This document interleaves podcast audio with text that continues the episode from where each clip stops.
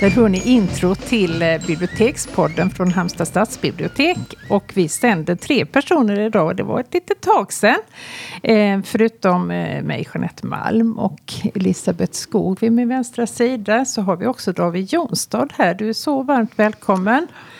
Eh, du är här med anledning av vår programserie som har pågått nu eh, under några veckor. Och kommer att påverka, eh, pågå resten av året, som heter eh, Klimatet och vi. Och du ska föreläsa om framförallt dina böcker, tror jag. Eh, som handlar om, eh, det är tre titlar. Vår beskärda del, Collaps och Jordad.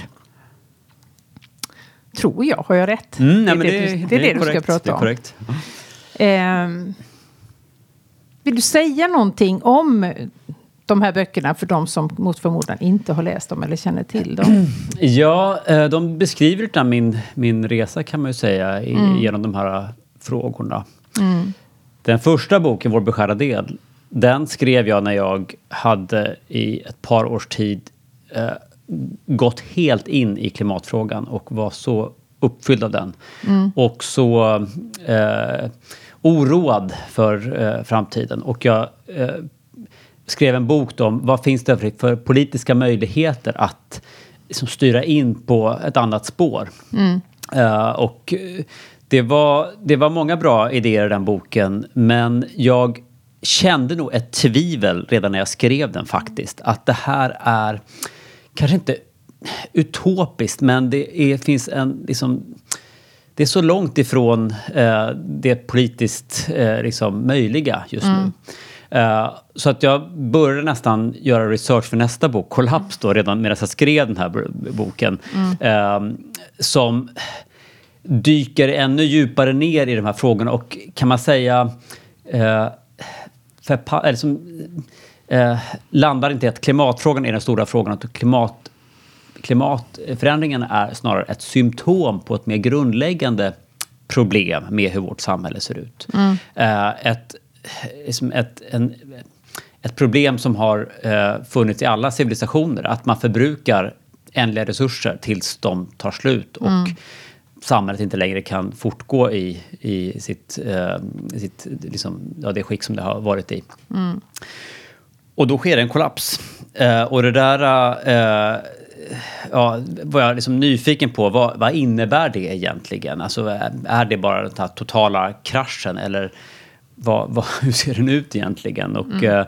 eh, försökte väl lite grann... Eh, alltså gick tillbaka mycket i historia för att beskriva hur tidigare såna här samhällsomvandlingar har sett ut. Och eh, försökte också... Eh, eller skriver den boken mycket om hur, hur vi kan möta det här. Eh, för att det finns trots allt väldigt mycket vi kan... göra. Alltså det, ja. det, är inte, det är inte antingen eller. Antingen fortsätter allting som vanligt eller så bara totalkraschar. Utan det finns mm. liksom ett stort spann däremellan. Hur bygger vi ett samhälle som är robust nog att klara det som jag tror är, är en, ett oundvikligt sönderfall för mm. vår fossildrivna civilisation? Det är det jag tycker är så bra med dina böcker, att de ger ett hopp och en visar på möjligheter. För hade det varit en ren domedagspredikan så alltså då blir man ju så beklämd av det. Men här visar du ju på förändringens möjligheter och att vi tidigare har klarat de här stora systemskiftena ja, precis. Och gått vidare. Nej, men det, det, det är ju det som är det hoppfulla. Vi är anpassningsbara och lyckas vi... Liksom möta de här äh, stora förändringarna genom samarbete och äh, kreativt tänkande och så vidare, så är det liksom inte hugget i sten att det, att det bara blir misär av allting. Nej. Och det är det som är ursprunget då, eller är utgångspunkten för min senaste bok då, Jordad. Mm. Hur bygger vi oss ett bättre liv mm. inom planetens gränser? Mm.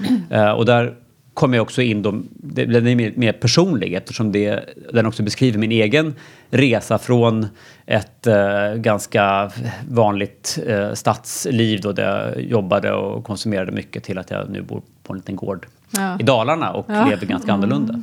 För du är journalist i grunden? Jag är journalist, ja, ja precis. Mm.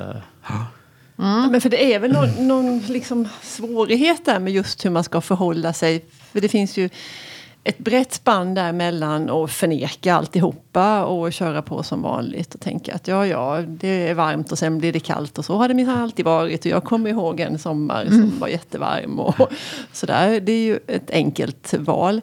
Och det andra är ju att man skulle bli liksom helt paralyserad och ifrån sig och, och tänka att, att det spelar ändå ingen roll vad jag gör. Och det kommer ju ständigt nya bud i det här också. Ska vi återvinna plast eller ska vi inte? Och, mm. och om jag avstår att äta kött så kan jag unna mig liksom ett kilo avokado dagen efter som då gör av med fruktansvärt mycket vatten. Jag hörde precis det idag på morgonen när det blir liksom så svårt och snittblommor som man tycker är så fina. Som gör mm. av, alltså bara för att få fram de här rosorna man vill ha fram så går det åt flera hundra liter vatten per bukett. Ungefär. Det, det är liksom så mycket att ta ställning till och så lätt att... Liksom, hur ska man då bana väg i det här? Ja, men jag tror att man till en början ska försöka kliva ur det där uh, sättet att att tänka på som vi hela tiden liksom matas in i. Eh, ja. för, eh, det finns också en vilja att göra rätt på något sätt. Jo, mm. naturligtvis. Det, det är ju en bra drivkraft. Men, men, men problemet beskrivs som att eh, nu har vi något som heter klimatförändringar. Vi måste få ner utsläppen. Vi vill fortsätta ha vårt samhälle ungefär som det ser ut idag. Vi vill göra ungefär samma saker. Mm. Ja. Men vi ska, samtidigt ska vi helt sluta använda de här fossila bränslena. Mm. Alltså det... det, det eh, vårt samhälle är inte hållbart liksom, i grunden. Vi konsumerar otroliga mängder resurser. Vi fördubblar den, den totala konsumtionen eh, var tjugofemte år. Mm. Så om tjugofem år ska vi ko- konsumera dubbelt så mycket som det har tagit hela mänsklighetens oh. liksom, historia att, att mm. som, komma upp. Den, den, den, den nivån som mänsklighetens historia har kommit upp till. Mm. Eh, alltså det säger sig själv att det inte kan fortsätta för evigt. Vi måste hitta ett helt annat sätt att leva på. Mm. Att förhålla oss till naturen och till jorden och så vidare. Och då spelar det inte så, så stor roll egentligen huruvida man äter liksom, väljer köttfärs eller avokado i affär. Alltså det där är någon sorts det, det, det är inte så att det inte, att det inte är betydelsefullt, men man börjar redan i fel ände, mm, tror jag. Mm. Och eh, dessutom så tror jag att, att den här debatten eller samtalet kring klimatförändringarna eh, gör att många hamnar i den här förnekelse eller ilska eller mm. bara ren apati. Ja. Just för att det beskrivs som att vi ska liksom vi ska göra några små uppoffringar och då kanske vi kommer fixa det här. Mm. Alltså det, det jag försöker göra är snarare att tänka vad, vad är det vi behöver i livet egentligen? Mm. Alltså vi, eh, vi sliter väldigt hårt för att håll, upprätthålla en väldigt hög materiell levnadsstandard. Mm. Och den gör oss, gör oss inte särskilt gott många gånger. Alltså, mm. det, folks liv är så präglade av, av stress och att man mm. blir stressad av alla grejer man har och ska mm. administrera och så vidare. Så man ska rensa ut i hela ja, tiden också. Så att, alltså, snarare än att fokusera på liksom, klimatutsläpp så tänker jag att, hur fokuserar, eller att, att vi bör fokusera på hur kan vi skapa oss bättre liv? Sänka tempot, minska våra anspråk på mm. den här planetens resurser. Eh, hitta andra värden som inte handlar om att bara producera mer och konsumera mer hela tiden. Mm. Och därifrån bygga ett, ett hållbart samhälle. Eh, jag, jag tror att det är en, en bättre grund att stå på. Hade du all den här kunskapen innan eller är det någonting du har tillägnat genom liksom sunt förnuft eller vad, vad ligger bakom engagemanget du har? Ja, men jag tror att jag har använt min, min journalistroll mm. eh, åt att liksom stilla min egen nyfikenhet i de här frågorna. För jag antar att du ofta får bemöta eh, kritiker, eller? Eh, ja, jo, i viss mån. Mm. Men eh, man kanske tänker om, om, jag, om jag åker runt och föreläser om, om eh, ganska eh, kontroversiella ämnen som kollaps mm. och sådär. Men eh, faktum är att de flesta förstår ju det här. När, när ja. jag får lägga ut texten om det här så de flesta sitter och nickar med. Det är klart att ja. det är ohållbart som vi lever. Vi måste mm. leva på ett annat sätt. Det är bara det hur... Hur ska jag göra det? Det, det är de det, som det, kommer, det, det, såklart. Ja, det, också. Ja, men även i sammanhang där folk är dit, folk är dit tvingade så att säga. Okay. Så, mm. så, så, så förstår man detta. Mm. Och man, man kämpar snarare med det här praktiska. Hur, hur ska jag ställa om mitt liv då? Mm. Mm. För det är ändå det som, vi kan, som ändå är kanske lite lättare att hantera. För jag mm. tänker på det här, din bok Jordad. Jeanette citerade någonting innan det här att vi ska gå från marknaden, marknaden till, till marken. marken. Ja. Och tänkte jag jättemycket hela eftermiddagen på det här med marknaden då. Hur, hur, hur ska vi få marken? För den styr ju alltihopa, ja. Och den kan ju bara liksom... Tillväxten är ju helig. Ja, det är absolut mm. någonting som inte får ifrågasättas. Jag hörde en podd som var jätteintressant där Liv Strömqvist pratade om feminism och sa att, att feminismen kommer bara så långt som marknaden tillåter den ja. Att komma. Och så tänkte jag att är det inte samma här då, att marknaden tycker att ja visst, så länge inte det hotar hela alltihopa mm. det här med, yeah. med tillväxt. Men marknadslogiken, den, den driver ju den här... Eh, alltså det, det, tillväxtjakten, eh, ja. Göra mer profit hela tiden ja. För de som liksom är delaktiga i, i det här spelet. Um, så att, alltså, jag, jag ser ju vår globala marknad som någonting, en oerhört destruktiv kraft mm. som alltså, sakta men säkert äter sig liksom in i uh, våra ekologiska system och, mm. och mm. skapar väldigt mycket uh, problem, inte bara ekologiska men också uh, sociala problem. Ja. Och så att Min, min, min, min poäng är att eh, vi, vi kommer inte kunna förändra marknaden och göra den liksom trevlig och grön och så vidare. Utan snarare så handlar det om att eh, försöka göra oss mindre beroende av den. För så länge vi är mm. helt och hållet beroende mm. av den så är vi, har vi en lojalitet till den. Och vi har därför svårt att kritisera den, svårt att tänka oss, tänka oss bort från den här. Men när vi tar steg där vi gör oss lite mindre beroende av, när vi köper maten direkt ifrån bonden eller vi rent av producerar lite mat själv eller vi sätter upp solpaneler på taket eller mm. vad det nu kan vara för någonting och blir vill säga, lite mer producent än konsument, mm. då skapar vi ett visst, ett visst utrymme att förhålla oss kritiskt till det här och också se då möjligheterna med ett annat sätt att, att ordna samhället, ett annat sätt att leva på. Och där lever ju du som du lär, du har ju förändrat ditt eget liv. Ja. Hur, hur, kan du berätta hur du hade det innan och hur du lever idag? Ja, men jag, jag eh, läste till journalist i Sundsvall, flyttade tillbaka till Stockholm. Eh, du, var och, kommer du ifrån? Jag kom från Stockholm från, du är från, från början. Stockholm, ja. Ja. Och jobbade i ja, nästan tio års tid eh, väldigt intensivt. Hade bettskena och musarm och eh, hela... hela köret och det var jättestimulerande God. arbete ja. Såklart om man är eh, journalist och trivs med sitt jobb och sådär. Mm. Eh, men jag insåg ju att jag eh, det fanns sånt som saknades i mitt liv mm. eh, och jag upptäckte att jag, jag mådde bättre när jag eh, sänkte tempot lite grann, eh, gjorde mer saker med händerna. Mm. Började lära mig mm. att odla eller att bygga mm. eller sådär. Mm. Och det sådde ett frö i mitt huvud att man skulle faktiskt kunna leva så här. Inte bara åka och göra det någon helg då och då.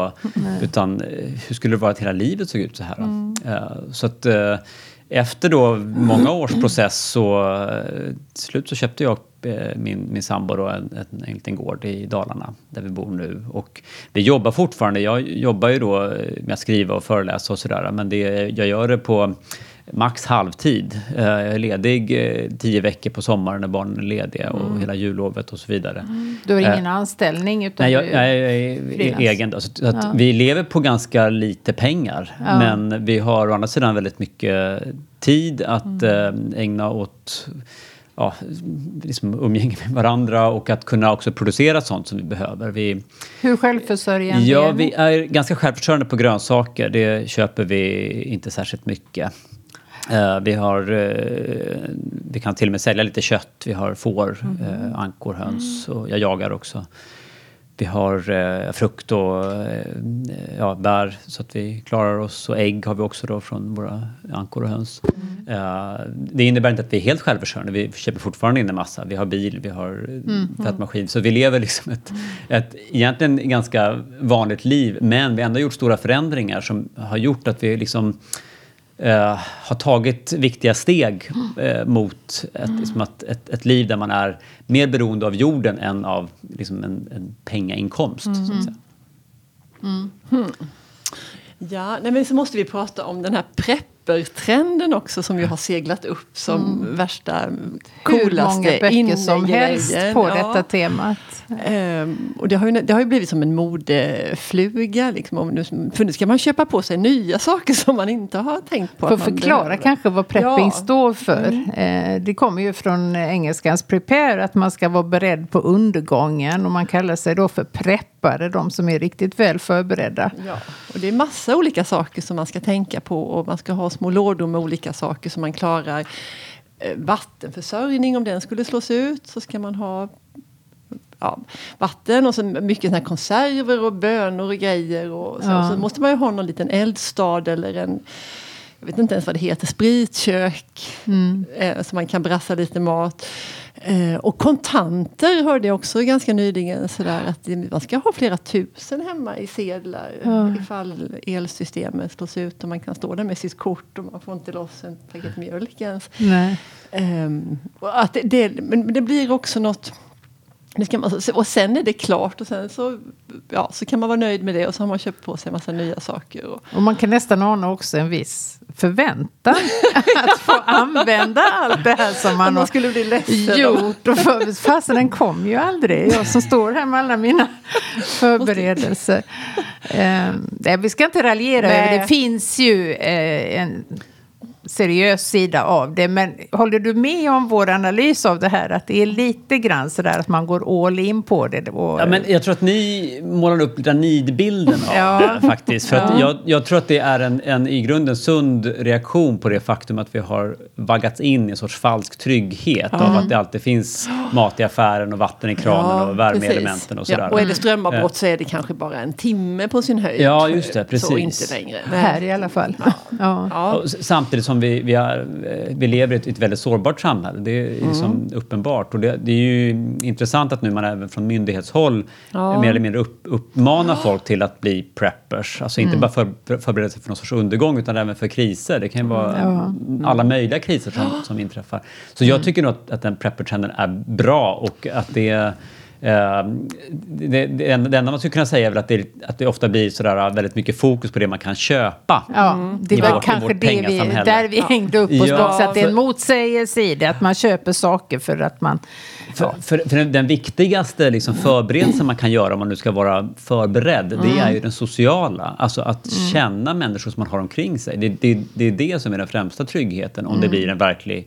kris i samhället. Mm. Det är tydligt i samhället där folk har en uppbyggd tillit till sina grannar och sådär, då kan man klara det mesta. Men har man inte det, då sprider sig misstänksamheten och, och rädslan mm. fort. Mm. Mm.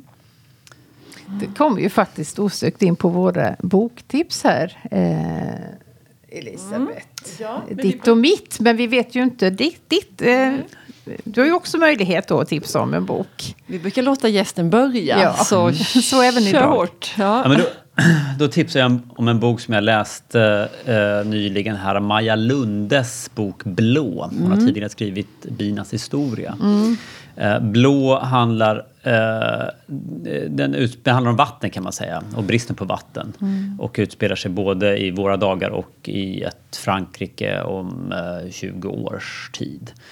Uh, jag skulle nog läsa den i somras egentligen, det hade varit ännu mer effektfullt mm. när det var, för att vi drabbades verkligen av, av torkan mm. uh, och den, den beskriver väldigt väl alltså vilken, alltså hur, hur totalt förändrat allting blir när det inte finns vatten. Mm. Men det jag gillade med den boken var att den, till skillnad mot många framtidsskildringar, så var det inte någon sån här eh, eh, i, i mina ögon väldigt overklig eh, technofantasi Nej. med massa Mad flygande Max. bilar och eh, så vidare. Eller Nej. någon total eh, undergång. Eh, utan det var ett ganska realistisk mm. beskrivning av hur samhället sakta men säkert liksom haltar allt mer när man inte kan tillgodose de här grundläggande behoven, som mm. till exempel vatten. Mm. Det finns fortfarande en fungerande, en viss mån fungerande organisation och flyktingläger och så vidare mm. i, i Frankrike, men man märker att allting håller på att liksom knaka i fogarna för varje år som den här torkan bara mm. fortsätter.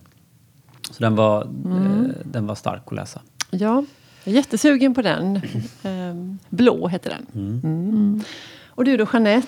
Ja, jag kommer ju dragande som jag har gjort så många gånger förr. En gång till. En gång till. Ja. Nej, men då passar den verkligen in. Och det är Malin Haushoffers roman som heter Väggen. Som kom redan i slutet på sextiotalet.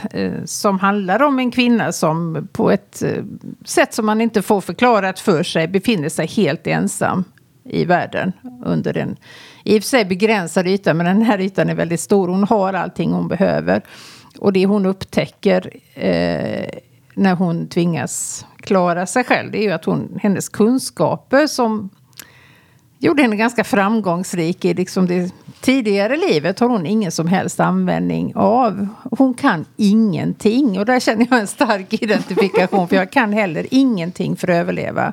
Och det är så skrämmande. Men hon tillägnar sig det. Hon har en ko, hon har en katt. Hon en har hund. en hund som hon mm. älskar så mycket. Mm. Och hon har en lantbrukskalender. Hon har en asktändstickor. Och, ja, så, så. det har hon. Hon har vatten. För att det, hon är, hon är schweiziskt alplandskap kan man säga. Eh, och hur, i takt med att hon liksom lever i den här miljön så, så blir hon, en, hon blir väldigt förändrad som människa. Och hon ser tillbaka nästan med förakt på hur, den hon var tidigare. Och hur meningslösa relationer och liksom den här ytan som hon hela tiden spelade upp. Och hon, hon vrider sig nästan i skam när hon tänker på det. Eh, Ja, den är mm. helt fantastisk. Och sen är det en twist i boken också. Men den är... Det hade inte behövts. Den är väldigt, väldigt läsvärd ändå. Mm. Och, och hon vi... vet också att den dagen tändstickorna tar slut så dör så hon. Mm. Eh, och det vet ju vi också ja. som läser den. Mm. Och det har kommit en ny översättning som du vägrar att läsa. Jag vågar vet, inte nej, jag det. För den behöv, det behövdes det inte, behövdes. Tycker inte jag. Och sen är den filmatiserad. Och den har jag inte sett heller för att... Det är en risk man tar. Mm. Jag gillar boken för mycket. Ja, från väggen till... Vägen. Mm. Det är nästan svårt det här att säga rätt. Ja. Eh, Cormac McCarthys bok Vägen. Eh, som jag tycker jättemycket om. Även om jag inte är så be- begeistrad som jag vet att du är i, nej, i din nej. bok. Nej, det får vara måtta. Men det är en, en superbra bok. Och den utspelar sig... Eh, efter katastrofen. Och det gillar jag med den också. Det är inget sånt där techno-tjafs och konstiga saker. Utan man förstår bara det har hänt något fruktansvärt helt förödande. Det är kyla, snö och aska. Och det är ett mm. väldigt konstigt ljus över hela tillvaron. Det mesta är ju i ruiner. Och i det här landskapet så vandrar en far och en son.